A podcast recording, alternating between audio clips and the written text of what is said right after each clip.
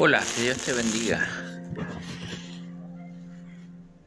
Este es tiempo de gracia, desde Corrientes, Argentina y para las naciones. Hoy quiero compartir contigo una enseñanza con respecto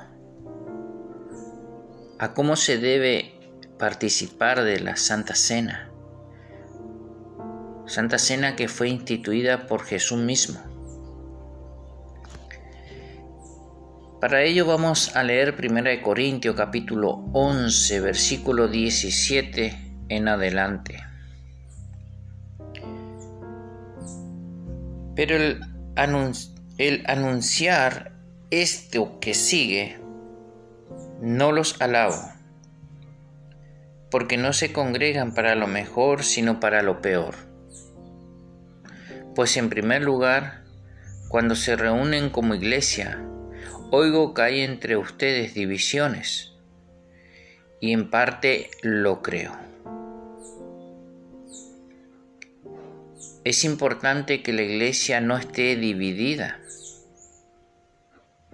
Es importante tener buen testimonio para con los de afuera. Pablo no dudaba, sino que decía que creía lo que él había escuchado de lo que estaba ocurriendo dentro de esa iglesia. ¿Por qué? Porque él conocía el testimonio. El testimonio que nosotros como iglesia damos habla más que mil palabras que nosotros podamos decir. El versículo 19 dice, porque es preciso que entre ustedes haya disensiones para que se hagan manifiesto entre ustedes los que son aprobados. No va a haber acuerdo. Quizá no estamos de acuerdo en todas las cosas, pero sí vamos a estar sujetos al pastor de la iglesia, porque es quien lleva adelante la obra. Quizás no puedo estar de acuerdo con algunas decisiones, pero tengo que ponerme de acuerdo con la visión que el pastor tiene y ser de bendición para esa visión que Dios puso en la vida de ese pastor.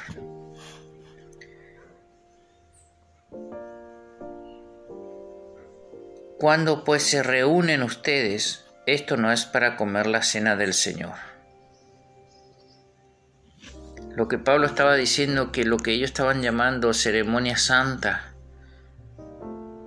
y recordando la Santa Cena, Pablo le dice, eso no es lo que Jesús dejó establecido. Ustedes están haciendo otra cosa. Cuando pues se reúnen ustedes, esto no es comer la cena del Señor, porque al comer cada uno se adelanta a tomar su propia cena, y uno tiene hambre y otro se embriaga, pues que no tienen casas en que coman y beban, o menosprecian la iglesia de Dios, y avergüenzan a los que no tienen nada, ¿qué les diré? ¿Les alabaré en esto? No los alabo.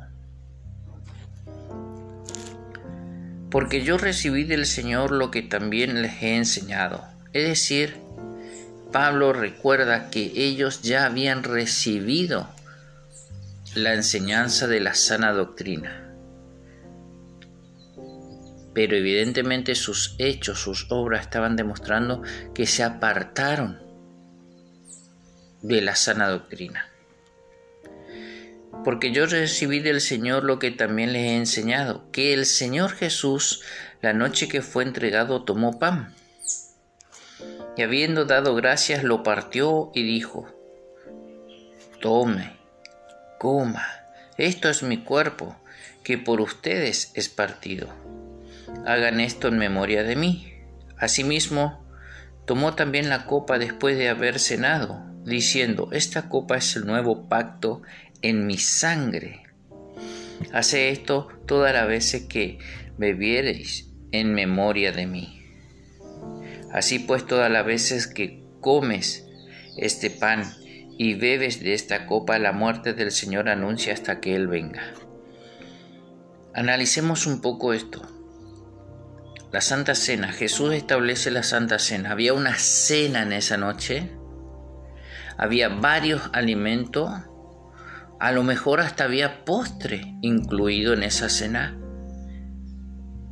Y a lo mejor había hasta un plato frío de entrada antes de ir a la cena principal. Pero Jesús toma el pan y el vino. El pan representa su cuerpo, el vino representa su sangre. En la Santa Cena lo importante es el pan y el vino, que es lo que Jesús tomó. Y con sus mismas palabras, Él dijo, esto es mi cuerpo, hablando del pan, y esta es mi sangre, hablando del vino. Bien. Entonces podemos ver que necesitamos que el pan y el vino esté presente. Que eso es lo importante. Luego dice, Así pues, todas las veces que comieres este pan y bebieres esta copa, la muerte del Señor anuncian hasta que Él venga.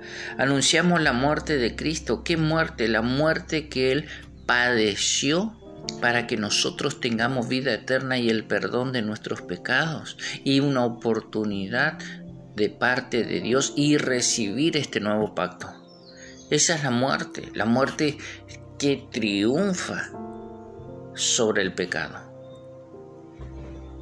¿Hasta cuándo hay que hacer esto? Hasta que Jesús vuelva. Quiere decir que Jesús vuelve.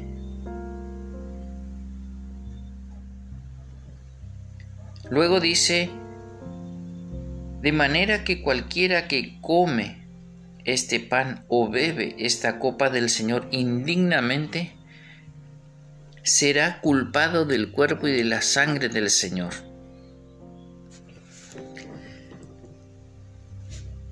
Por tanto, pruébese cada uno a sí mismo y coma así del pan y beba de la copa. Pero antes de tomar la copa y de comer el pan, ¿qué hay que hacer? Probarse uno mismo para ver si somos dignos o no somos dignos. Porque dice si alguno bebiere de esta copa del Señor o comiere del pan, indignamente será culpado del cuerpo y de la sangre del Señor. Indigno es que no se merece algo y que no es del agrado de Dios. Y nos manda que nos autoanalicemos nosotros mismos. Y eso es lo bueno. Dios es justo y es bueno y es un Dios de oportunidad. ¿Por qué dice que nos evaluemos nosotros mismos, que nos probemos nosotros mismos? Porque usted sabe quién es. Usted sabe la vida que lleva. Usted conoce sus pensamientos, sus planes. Usted conoce lo que ha hecho hoy, lo que ha hecho ayer y lo que desea hacer mañana. ¿Qué mejor que usted para probarse a sí mismo? Entonces, lo que Jesús está pidiendo es veracidad, que seamos veraces, que seamos sinceros. Y nos confronta con, con uno mismo pruébese cada uno a sí mismo. Porque el que come y bebe indignamente sin discernir el cuerpo del Señor, juicio come y bebe para sí. Es decir, si uno es indigno, recibe juicio. Y Dios es bueno, entonces te da la oportunidad Debes probarte y debes ver qué estás haciendo. Y debes tomar conciencia que la salvación no es un juego. La salvación es lo más importante que el hombre ha recibido de parte de Dios. Por lo cual hay muchos enfermos y debilitados entre ustedes y muchos duermen. La palabra dice que cuando una persona no está bien en el Señor, se ha descuidado en su relación personal con Dios, está enfermo, está débil y hasta está dormido espiritualmente. Si pues nos examinamos a nosotros mismos, no seríamos juzgados. Claro, ¿por qué? Porque si nos examinamos y no encontramos que somos indignos, podemos corregir eso si estamos dispuestos a cambiar. Decirle a Dios, Señor, yo soy indigno, pero estoy dispuesto a cambiar. Voy a participar de este nuevo pacto que tú has hecho con nosotros. Y me voy a comprometer a, esforzar, a esforzarme para cambiar. Ahora, si uno no reconoce, no quiere cambiar y participa, Dios avisa que juicio vendrá. Mas siendo juzgados somos castigados por el Señor, para que no seamos condenados con el mundo. Y si tal juicio llega, no es porque Dios quiere tu fin, sino todo lo contrario. Quiere que vuelvas en sí para no ir a la condenación eterna. Así que hermanos míos, cuando se reúnen a comer, Espérense unos a otros. ¿Hacia quién está dirigido esta palabra? Hacia la iglesia. Hermanos míos, dice. No es para la gente común, es para el creyente, para el que se congrega, para aquel que sabe el significado de la Santa Cena. Si alguno tuviere hambre, coma en su casa, para que no se reúna para juicio. Las demás cosas las pondré en orden cuando yo fuere. Quiere decir que hay formas y maneras de celebrar y recordar la Santa Cena. Uno puede hacer un gran banquete. Otros únicamente usan el pan y el vino, que es lo que representa el cuerpo y la sangre de Cristo, que es lo importante.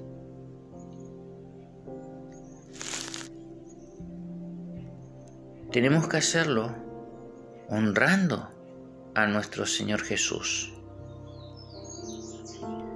Además, Pablo dice, las demás cosas las pondré en orden cuando yo fuera. Es decir, había cierto desorden dentro de esta congregación. Había mucho desorden dentro de esta iglesia.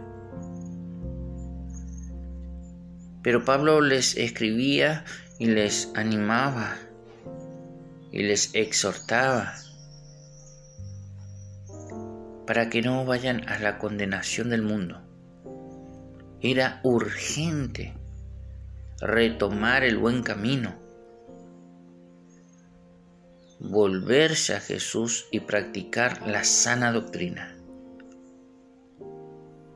Ahora, ¿cómo uno se puede probar a sí mismo. Jesús enseñó por medio de una parábola que se encuentra en Mateo capítulo 25, versículo 14.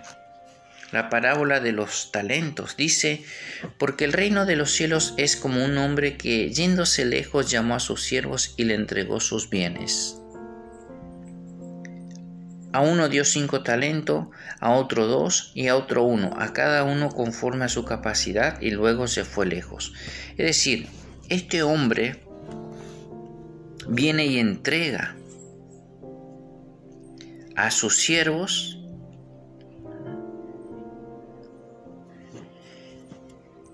confiando así de que ellos van a cumplir con lo que su amo le estaba requiriendo que hagan. Ahora, este hombre llamó a los tres pero no a los tres le dio lo mismo, la misma cantidad, sino que evaluó la capacidad de cada uno.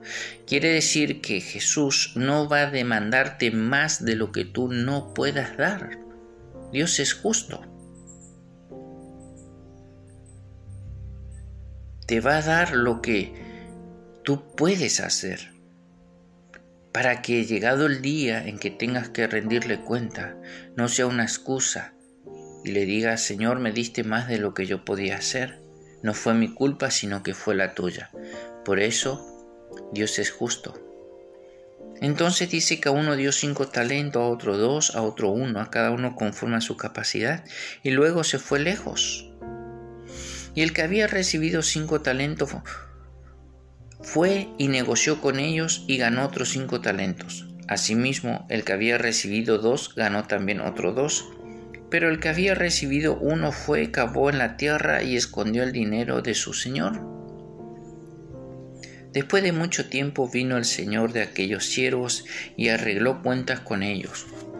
Volvió, lo buscó a estos tres siervos para que le rindieran cuenta. Jesús va a volver y va a buscar a todos aquellos en quien Él depositó dones, llamado ministerio, para que le rindan cuenta. Y llegado el que había recibido cinco talentos, trajo otros cinco talentos, diciendo, Señor, cinco talentos me entregaste, aquí tienes, he ganado otros cinco talentos sobre ellos. Y su señor le dijo, bien, buen siervo y fiel.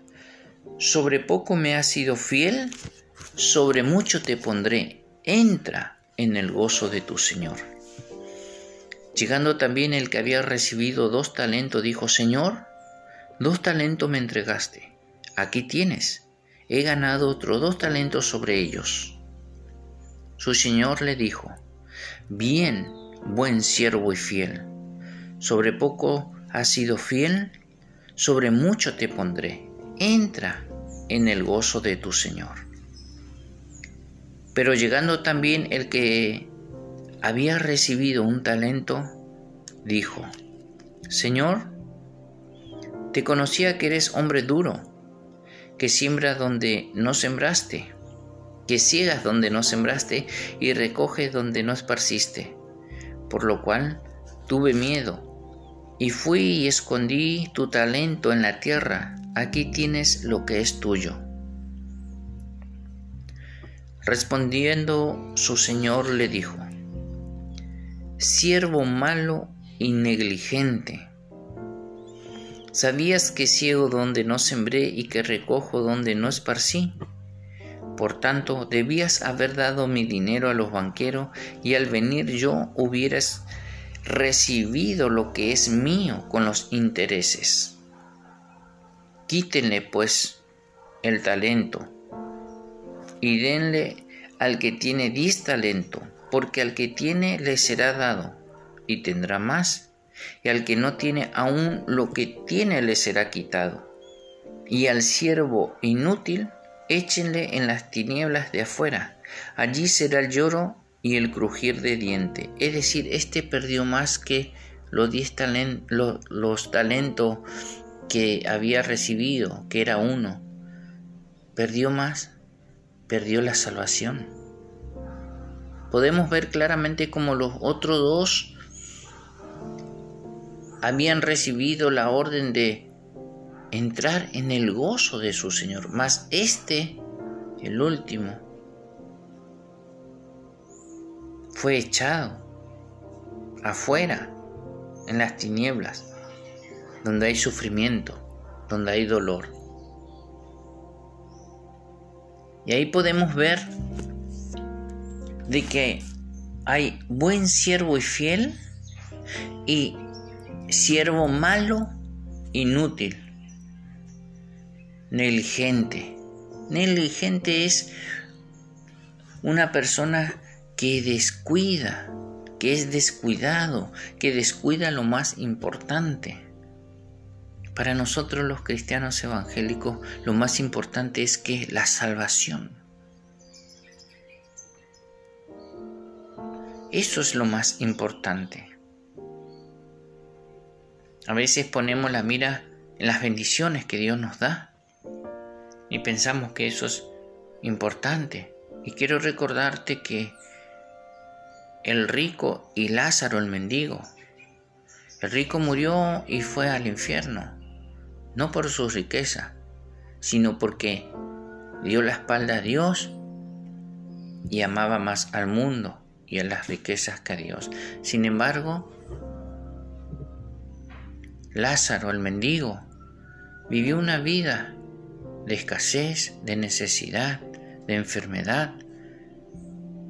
Pero cuando él muere, vienen los ángeles de Dios y le llevan al cielo. Lo más importante no es la bendición, lo más importante es la salvación. La bendición de Dios es añadidura. Así que pon tus ojos en lo que es importante. Pon tu corazón en lo que es más importante. Pon tu alma y tu espíritu en lo que realmente es importante. Tu salvación. Vamos a ver algunas características tomando en cuenta esta parábola que acabamos de leer. El buen siervo y fiel es fue obediente. Obedeció a lo que su Señor le había mandado. Este buen siervo y fiel fue un siervo trabajador. Fue y trabajó con esos cinco talentos y ganó otros cinco talentos más. El Evangelio de Jesucristo no es para cómodos. El Evangelio de Jesucristo es para personas valientes, esforzadas, Este buen siervo y fiel fue un siervo comprometido, se comprometió. Y cuando uno se compromete, puede ocurrir que haya pruebas, lucha en el camino, que haya dificultades, que haya obstáculos, pero cuando uno se compromete, cumple. También este buen siervo y fiel fue honesto.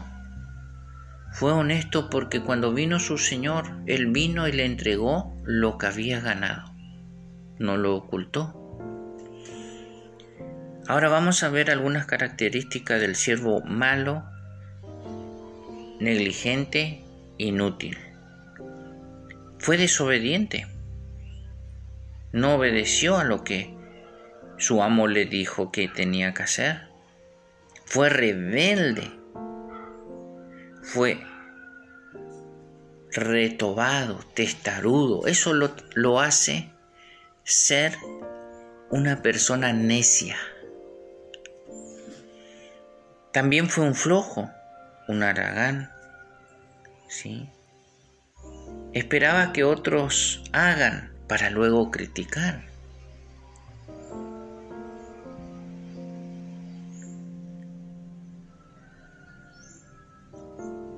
También este siervo malo, inútil, no asume el compromiso.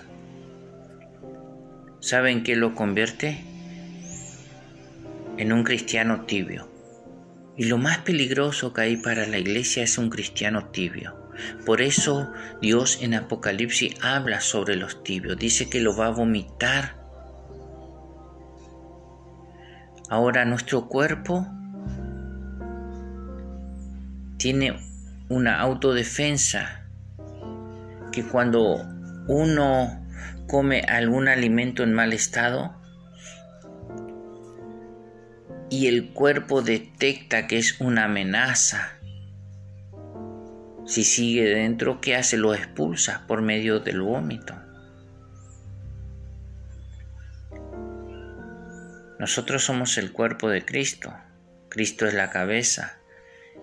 Y si Dios detecta que dentro del cuerpo de Cristo hay algo que va a causar daño al cuerpo, lo va a vomitar.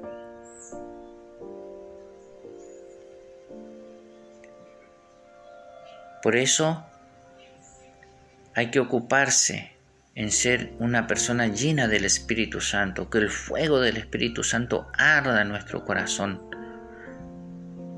para no ser una persona tibia. ¿También era un ladrón? Sí, porque su Señor esperaba recibir lo que él tenía que recibir, que era el doble de lo que había dejado. Pero este hombre este siervo malo no hizo lo que tenía que hacer. Y le robó a, su Señor. Le robó porque fue y escondió ese talento cuando lo tenía que multiplicar. El robo causa una pérdida.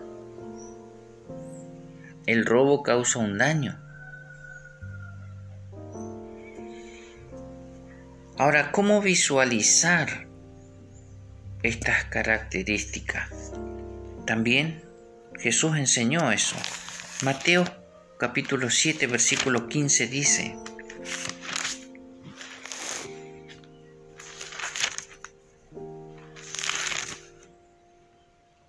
Guárdense de los falsos profetas que vienen a ustedes con, como vestidos de ovejas, pero por dentro son lobos rapaces. Guárdense de los falsos profetas. Los falsos profetas son aquellos que estando en pecado vienen y te dicen Dios me habló, Dios me dijo. Esos son los falsos profetas. Dios no va a usar a nadie que esté en pecado. Sí lo va a llamar para que se arrepiente y darle la oportunidad y lo va a limpiar y luego, una vez aprobado, va a usar la vida de esa persona. Pero Dios no va a usar como profeta a alguien que está en pecado. Porque fíjese que este dice, tiene apariencia de bueno, apariencia de oveja, pero su intención es otra. Realmente es un lobo rapaz, disfrazado de oveja. Dice, por su fruto lo conocerán. ¿Acaso se recogen uvas de los espinos o higo de los abrojos? Así todo buen árbol da buen fruto, pero el árbol malo da frutos malos. No puede el buen árbol dar malo fruto, ni el árbol malo dar bueno. Es decir, o eres bueno o no eres bueno.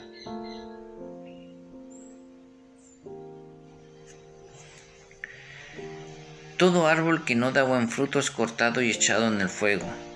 Eso describe la paciencia de Dios que tiene un límite. No podemos jugar, aprovecharnos de la misericordia de Dios, no podemos aprovecharnos de la gracia de Jesucristo, todo tiene un límite. Todo árbol que no da buen fruto es cortado y echado en el fuego.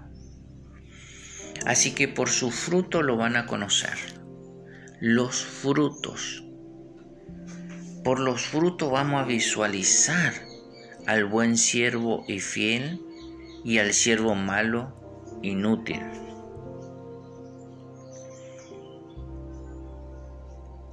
Ahora, frutos. Judas, Judas Escariote fue un necio una persona que recibió la misma enseñanza que los otros once discípulos, la misma oportunidad que los otros once discípulos.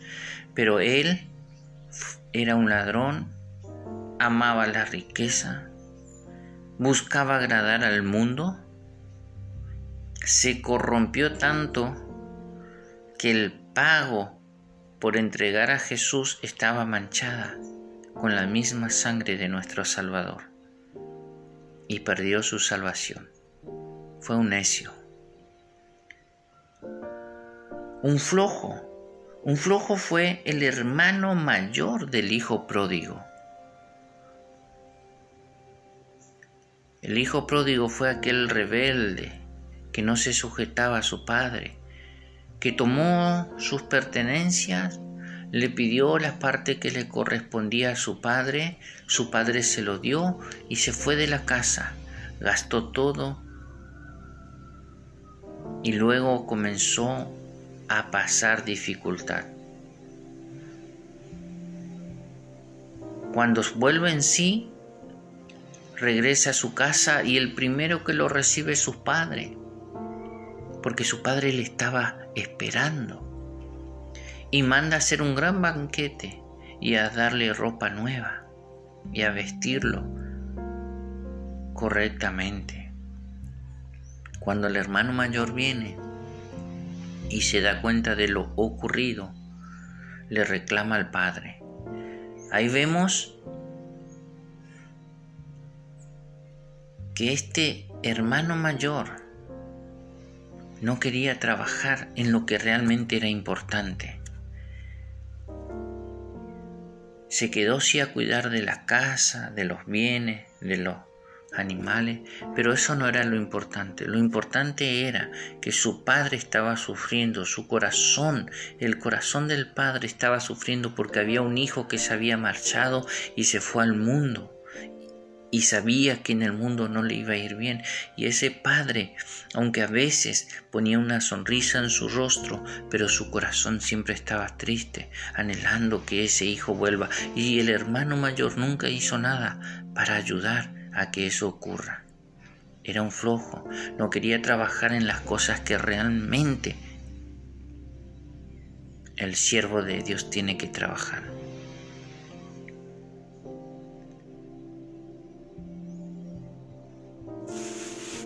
Ahora, el fruto sabe que hubo toda una nación entera que le robó a Dios. Cuando Dios le dice, ustedes toda la nación me han robado. Y sabe que le dicen, ¿y en qué te hemos robado nosotros a ti Dios? Y Dios le dice, en los diezmos me han robado toda la nación. Ahora, ¿cómo toda una nación llegó a esto? ¿Sabe por qué? Comenzó por una persona, por una familia, por un grupo de personas. Y así se fue extendiendo. Y el comentario era, no pasa nada. Es mentira. Yo prospero. No hay que dar los diezmos. Los diezmos, sí, es una excusa para que otros vivan de arriba, cuando es un mandamiento de Dios establecido por Dios y escrito en la Biblia, que es la palabra de Dios. Y así se naturalizó el robo a Dios y era algo tan natural que dejó de ser un robo, dejó de ser pecado. Era algo tan natural que hasta habían dicho, ¿y en qué te hemos robado? Estaba tan naturalizado ese pecado que Dios le tuvo que decir, ustedes todos me han robado. Fíjese qué importante es ser de buen testimonio no naturalizar el pecado, no cubrir el pecado. Hay que hablar del pecado y decir el pecado está mal, Dios no aprueba, abandonen, arrepiéntanse, santifíquense, se puede. Pero no hay que naturalizar al pecado, hay que echarlo fuera al diablo, no hacer un pacto con Satanás. Entonces Jesús dice, que por los frutos lo vamos a conocer. ¿Y cuáles son esos frutos que Jesús pide? Mateo 5:13. Mateo 5:13 dice, ustedes son la sal de la tierra, pero si la sal se desvanece, ¿con qué será salada? No sirve más para nada, sino para ser echada fuera y hollada por los hombres. Jesús quiere que seamos la sal, eso que pone el gusto, Una comida sin sal es desabrida. A nadie le gusta comer una comida sin sal. Nosotros tenemos que ponerle ese sabor a la vida para que aquellos que no le encuentren sentido a la vida puedan sentir el gusto a la vida. Nosotros somos la sal de la tierra. También dice, versículo 14, ustedes son la luz del mundo. Y una ciudad asentada sobre un monte no se puede esconder, ni se enciende una luz y se pone debajo del almud, sino sobre el candelero y alumbra a todos los que están en casa. Así alumbre también tu luz delante de los hombres para que vean tus buenas obras y glorifiquen a nuestro Padre que está en los cielos. Tus obras tienen que glorificar a Dios para que aquellos que te ven, te miran, te observan, vean de que tú te estás esforzando, de que tú eres ejemplo no solo de palabras, sino de hecho, como Jesús. Jesús no solo predicó de palabras, sino de hecho. Por su fruto te van a conocer.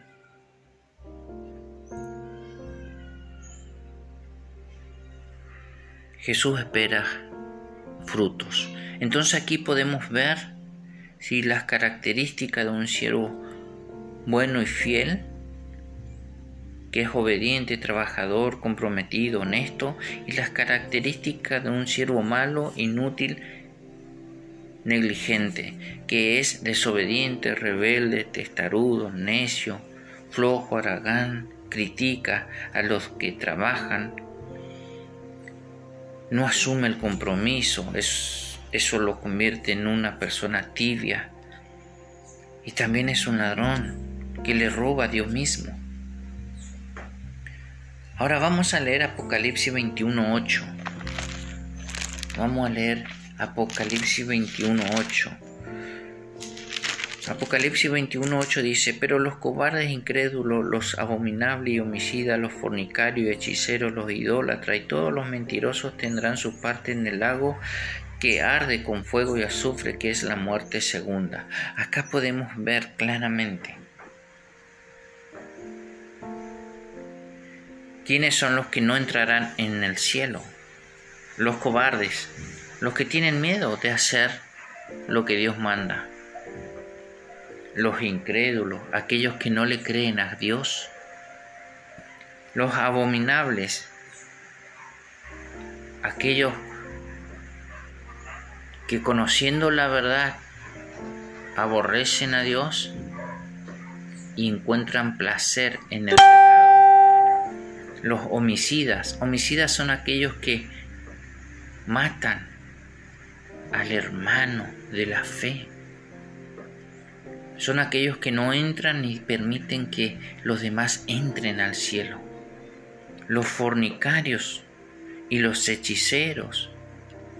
Los idólatras. La idolatría no es solo adorar a una imagen, también es adorar a un hijo poner a un hijo en primer lugar, poner al fútbol en primer lugar, poner a los amigos en primer lugar, poner al matrimonio en primer lugar, poner al trabajo en primer lugar, poner la riqueza en primer lugar. Todo lo que ocupa el primer lugar que le corresponde a Dios es idolatría. Y todos los mentirosos, fíjese que los mentirosos, tendrán su parte en el lago que arde con fuego y azufre, que es la muerte segunda. Dios llama a la muerte segunda aquellos que son echados del cielo. Eso es la muerte segunda. ¿Dónde irán? Al infierno. Y el cielo y el infierno es un lugar eterno. Ahora, ¿dónde quieres ir tú? Al cielo. ¿Qué estás haciendo para entrar a los cielos? El cielo es la casa de Dios. Ahora, usted en su casa no va a dejar entrar a cualquier persona. En su casa entra quien usted quiere que entre. Así también Dios. El cielo es la casa de Él. Él tiene sus reglas, Él tiene sus condiciones. Él es el que nos va a permitir la entrada o no. Pero cuando renovamos el pacto, el pacto que Dios hizo con nosotros, y participamos de la Santa Cena y si podemos razonar y entender y reconocer que hay algunas de estas cosas que lo hemos estado haciendo y nos arrepentimos, dice la palabra, pero si alguno se limpia de estas cosas, heredará el reino. Es importante limpiarse de estas cosas, reconocer y comenzar de nuevo. Dios es un Dios de oportunidad. Por eso te animo a que te examines a ti mismo y que vayas delante de la presencia de Dios y reconozcas si hay falla o no. Y si hay falla y quieres cambiar, que le pidas ayuda. Pero no continúes. Si estás mal, si estás fallando, si eres un siervo negligente, malo inútil, no continúes. Todavía hay oportunidad. Decide cambiar. Pídele ayuda a Dios y Jesús y el Espíritu Santo te ayudarán. Que Dios te bendiga.